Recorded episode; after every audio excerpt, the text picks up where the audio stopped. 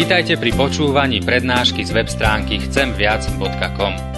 Portál chcemviac.com pre vás pripravilo slovenské evangelizačné stredisko. Nech vám táto prednáška poslúži na duchovný rast a múdru orientáciu v živote. Dajte ju do pozornosti aj iným. Pridajte si nás na Facebook alebo Twitter. Chcemviac.com. Viac ako dáva tento svet. Boh nám je útočiskom a silou, pomocou súžení vždy osvedčenou. Preto sa nebojíme, keby sa aj prevrátila zem a vrchy klátili sa v srdci mora. Nech učia, nech sa penia jeho vody, nech sa zatrasú vrchy jeho vzdutím, hospodin mocnosti je s nami. Hradom prepevným je nám Boh Jákobov. Amen. Pokoj vám, milé sestry a milí bratia. Dnešný text, nad ktorým sa chceme pr- zamýšľať, máme napísaný v starozmluvnej knihe Job v poslednej 42. kapitole, kde v 10. verši čítame tieto slova. Hospodín zmenil Jobov údel, pretože sa modlil za svojho blížneho. Jobovi zdvojnásobil všetko, čo mal. Amen. Toľko je slov z písma. Milé sestry a milí bratia,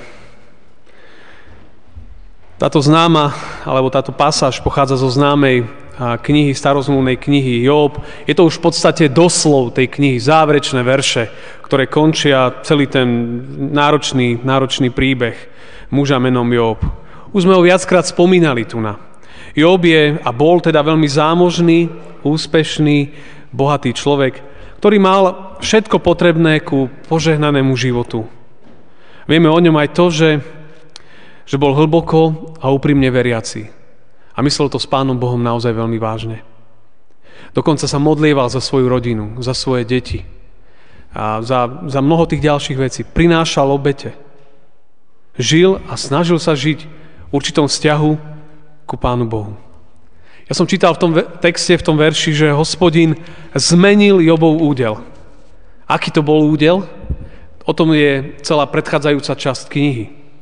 Pán Boh umožnil, aby sa v Jobovom živote odohrávali tragédie nebývalého rozmeru. Job prišiel o deti, prišiel o rodinu, prišiel o majetok, prežíval obrovské zdravotné komplikácie – v jeho kríži mu manželka nedokázala byť oporou, práve naopak zhoršovala to svojimi poznámkami. Priatelia, ktorí ho mali potešovať a ktorí ho prišli potešiť, tým, ako sa snažili odpovedať, vlastne mu tie jeho rany, tu jeho bolesti jatrili ešte viac.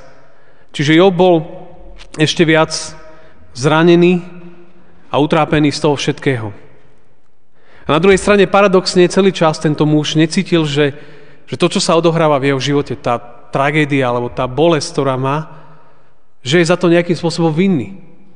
On nevnímal kde si tú zodpovednosť, že, že to je dôsledok nejakého jeho zlého konania. Ale nikto mu nedokázal, aj keď mu rôzne odpovede sa snažili sugerovať, že prečo to vlastne je. Poznáme ten väčší príbeh za tým. A tá jeho tragédia, alebo ten jeho zápas trval určitý čas, nevieme, koľko to bolo, ale trvalo to určitý čas. No a ten náš dnešný text hovorí, že pán Boh zmenil jeho údel. Hospodin zmenil Jobov údel, pretože sa modlil za svojho blížneho. Jobovi zdvojnásobil všetko, čo mal. To je taká zvláštna veta, ak by sme ju presne doslovne povedali inými slovami, tak tak pán Boh to zmenil preto, lebo Job sa modlil za druhých ľudí. Ktorým, za tých, ktorí mu vlastne ani oporou veľmi neboli. Ale my vieme, a ten text tam to rozoberá ďalej, že vlastne on posluchol Božie slovo, ktoré mu bolo tlmočené. Že má sa modliť za tých, ktorých, ktorí sa nesprávne vyjadrovali na jeho adresu. A ten text nám hovorí, že pri samotnej modlitbe, keď sa teda Job začal modliť, tak tedy hospodin zmenil ten údel. Tá zmena, tá zmena nastala počas modlitby.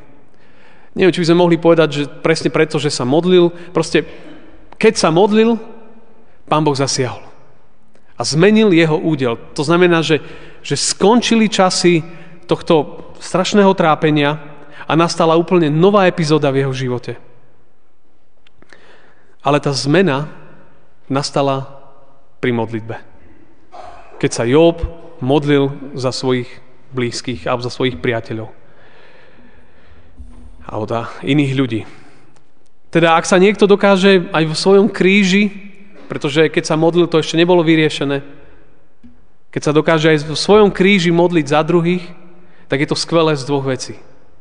Tá prvá je preto, že to prinesie požehnanie do života tých, za ktorých sa, za ktorých sa človek modlí. My vieme aj z toho textu, že Jobovi priatelia boli zachránení a Pán Boh sa s nimi miloval kvôli Jobovi. Prečítam niekoľko veršov.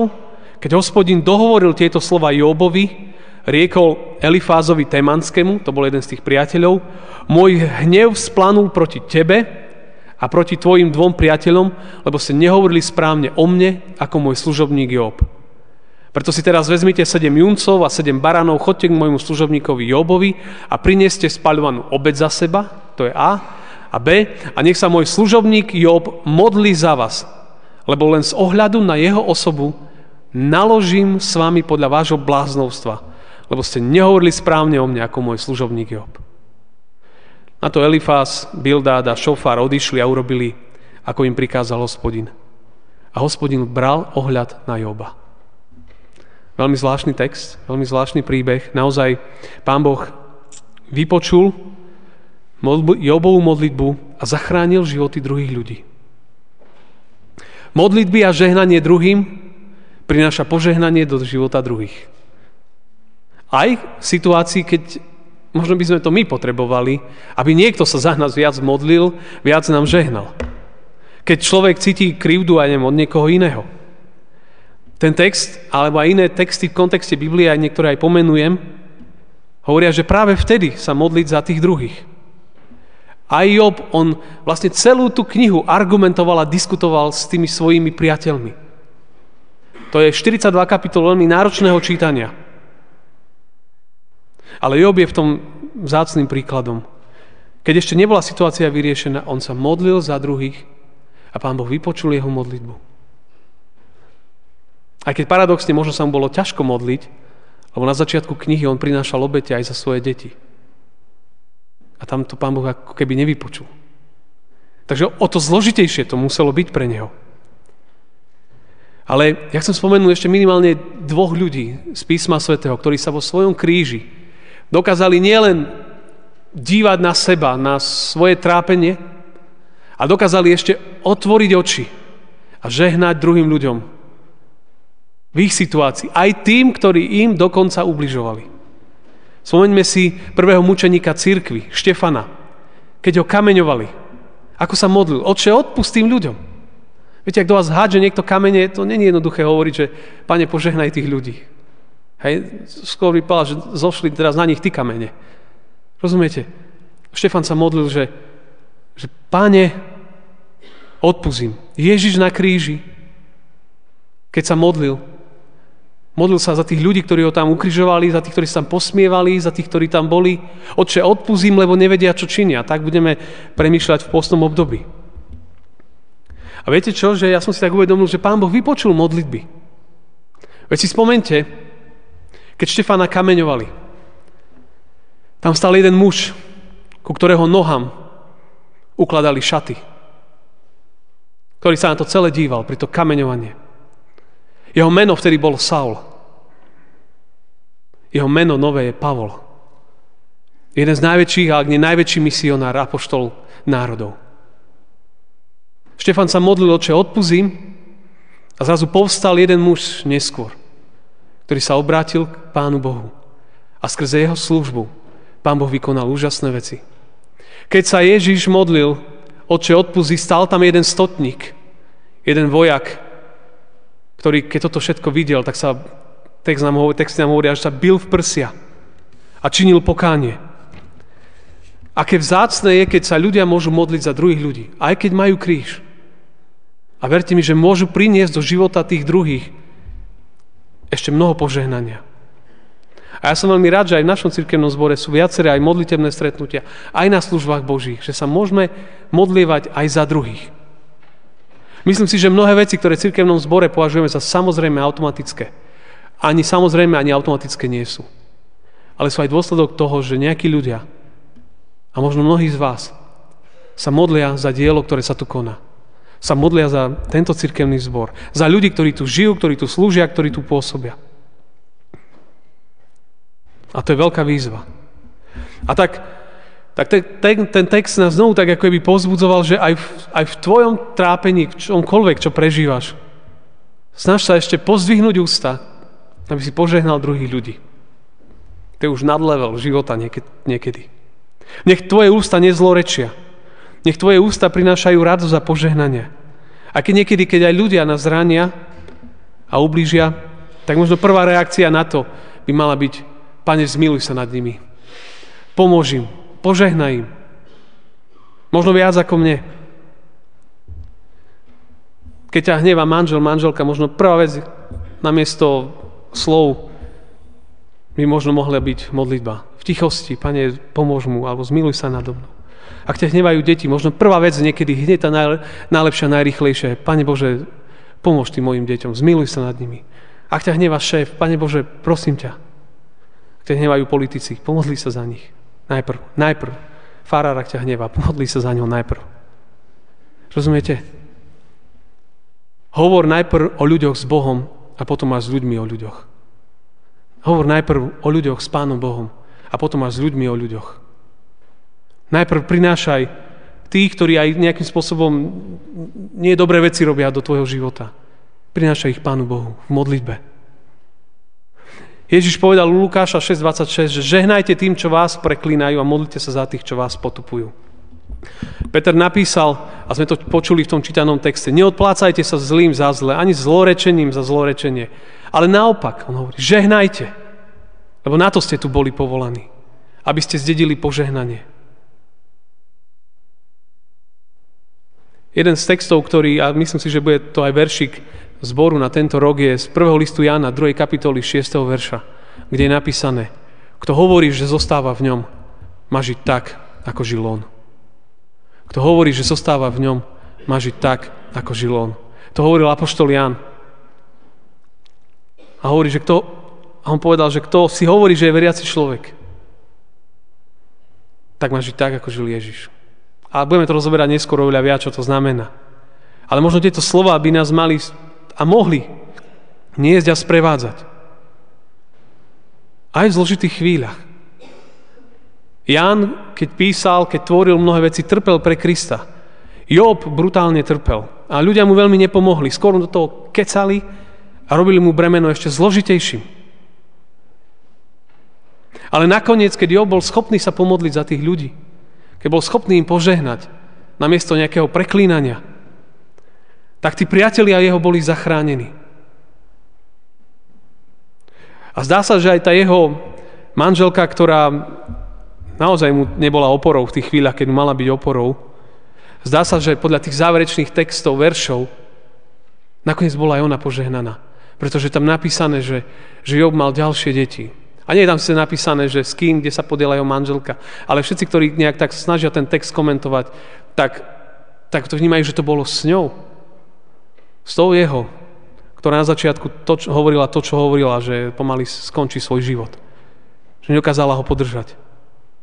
A nakoniec sa, že aj tá ich manželská kríza tam bola vyžehlená alebo vyriešená. A to všetko, kde si bolo v tom, že jeden muž sa začal modliť za druhých ľudí. A začal im žehnať nám slova požehnania namiesto slova prekliatia alebo slova hnevu. Spievali prvú rannú pieseň 385 a prvá veta bola, že s Bohom začínam deň. Spievali sme pieseň, myslím, že to bola 317. 5. verš sa spievalo, že s modlitbou všetko chcem začínať. Všetko začínať. Tak aj hnev na druhých s modlitbou začníme. Aj čokoľvek, čo chcem povedať s modlitbou. Tak nás to nejak učí aj písmo. Takže Modlitba aj v kríži priniesie požehnanie druhým. Po druhé, modlitba v kríži alebo sila prihovornej modlitby je úžasná v tom, že priniesie požehnanie aj do života toho, ktorý sa modlí. Prinesie. Určite. Dokonca v tej chvíli je napísané, že, že hospodin zmenil Jobov údel počas modlitebnej chvíle. A mám veľmi rád záver tej knihy. Veľmi rád čítam verše 12 až 17. A tak hospodin požehnal posledné dní Jobove viac ako prvé. Počúvajte, viac ako prvé, ešte požehnal viac ako na začiatku. A to už na začiatku bol najzámožnejší človek celého antického alebo akého sveta tam. A mal potom 14 tisíc ovieb, 6 tisíc stiav, tisíc záprahov, dobytka, tisíc oslíc, 5 BMWčka. Mal 7 synov a 3 céry. Jednej dal meno Jemína, druhej Kecia, tretej Keren Hapuch. V celej krajine nebolo krajších žien ako Jobové cery. A ich otec im dal vlastnícky podiel medzi ich bratmi.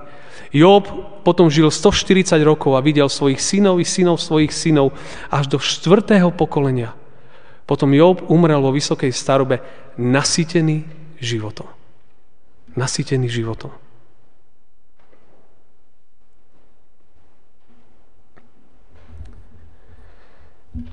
Ak sa človek dokáže modliť za druhých, vo svojej nejednoduchej situácii, prihovárať sa, tak v prvom rade to prinesie pokoj do vlastného srdca, do vlastného života. Prinesie to nádej, prinesie, prinesie to Božie požehnanie. Hospodin Jobovi zdvojnásobil všetko, čo mal. Raz, keď Eliáš išiel s Elizejom, dvaja starozmluvní proroci, tak Eliáš sa pýta, že žiadaj si, čo ti mám urobiť skôr, ako budem zatý od teba. Elizeus odpovedal, nech spočinie na mne, prosím, dvojnásobok tvojho ducha. Dvojnásobok tvojho ducha. Ak sa človek dokáže modliť za druhých, dokáže prosiť za nich, aby im Pán Boh odpustil, už v tej chvíli je v prvom rade, poprvé jeho život premenený a po druhé Pán Boh bude nejakým spôsobom meniť okolnosti. Nevieme presne ako, ale jeho srdce naplňa pokoj, láska, súcit. Nenávisť musí ísť preč. Nenávisť nie je výbava kresťana. Nenávisť musí ísť preč. Job je v tomto príklade pre nás ako keby takým obrazom prostredníka, príhovorcu, skrze jeho modlitbu, skrze jeho príhovor boli priatelia zachránení pred spravodlivou odplatou za svoje hrdé slova. Ale Job je, Job je pre mňa predobrazom aj iného prostredníka medzi Bohom a človekom. Je predobrazom Ježiša Krista, ktorý svoj život položil za nás ktorý sa prihovára u Otca Nebeského za nás. A preto sme tu dnes, lebo jeho obeď na kríži, preto sme tu dnes, lebo Pán Ježiš sa prihovára za nás dodnes. V liste rímským 8.34 sa píše, kto ich odsúdi, je to Kristus, ktorý umrel, ba i z mŕtvych stal, je po pravici Bože a prihovára sa aj za nás. To, že tu sme v tomto chráme, že žijeme, že dýchame, je dôsledok toho, že sa niekto za nás prihovára. A v prvom rade to je Ježiš. V arcipastierskej modlitbe v 17. kapitole sa modlil za svojich učeníkov a tam je, tam je kde si ukrytá aj modlitba za nás, že my tu dodnes sme, že žijeme, že dýchame. Pán Ježiš hovoril, ja, sa za nich, ja za nich prosím, nie za svet prosím, ale za tých, ktorí si mi dal, lebo sú tvoji. Otče svety, tých, ktorých si mi dal, zachovaj vo svojom mene, aby boli jedno ako my. Kým som bol s nimi, zachoval som v Tvojom mene tých, ktorých si mi dal a zachránil som ich. A nikto z nich sa nestratil, len syn zatratenia, aby sa naplnilo písmo. Neprosím, aby si ich vzal zo sveta, ale aby si ich zachoval od zlého. Nie sú zo sveta, ako ja nie som zo sveta. Posved ich v pravde, Tvoje slovo je pravda. Ako mňa poslal si do sveta a ja som ich poslal do sveta. A ja sa pre nich posvecujem, aby aj oni boli posvetení. A nielen za tých prosím, ale aj za tých, ktorí pre ich slovo uveria vo mne. A to je modlitba aj za teba a za mňa. Aby všetci jedno boli, ako ty, Otče, si vo mne a ja som v tebe. Aby aj oni boli v nás, aby svet uveril, že si nás ty poslal. Oče, chcem, aby aj tí, ktorých si mi dal, boli so mnou, kde som ja. Chcem, hovorí Ježiš, aby oni boli so mnou. Tam, kde som ja, aby boli raz aj oni. Toto je modlitba za nás. A to Ježiš sa modlil pred prichádzajúcim Golgotským krížom a sa vládal takto modliť. Modlím sa za generácie až do môjho druhého príchodu, aby vytrvali vo viere Aj za teba, aj za mňa, aj za nás. Sa Kristus dodnes prihovára. On je našim prihovorcom, skrze ktorého žijeme, dýchame, hýbeme sa. Skrze neho máme väčší život a odpustenie. Už teraz časnosti a potom raz vo väčšnosti. To, čo je dôležité, je naozaj svoj život otvoriť tej, tej zvláštnej, prúdiacej Božej láske. Aby novú a znovu nás naplnila. Dala silu ku novému životu. A k nemu smieme ísť aj v časoch zložitých, neistých, ale aj bolestivých. Pretože On je našou skrýšou v čase búrok, keď nemáme síl. Je našim hradom, kde sa cítime bezpečnými. V jeho dlaniach sme ukrytí, jeho láskou prikrytí. Preto vždy spievame, modlíme sa k Tebe, Ježiš, zo všetkých síl. Toto je nátext jednej piesne, ale zároveň je to krásne vyznanie, že Pán Boh je našim hradom, o ktorého sa môžeme oprieť, ktorého sa môžeme držať. Tak nech vám Pán Boh dáva silu aj v kríži, aj v nejednoduchých situáciách. Nielen myslieť na seba, ale pozvihnúť hlas ku chvále a ku žehnaniu druhým, okolo seba. A zvlášť tým, ktorí by sme podľa našich ľudských meritoch si to najmenej zaslúžili. Amen.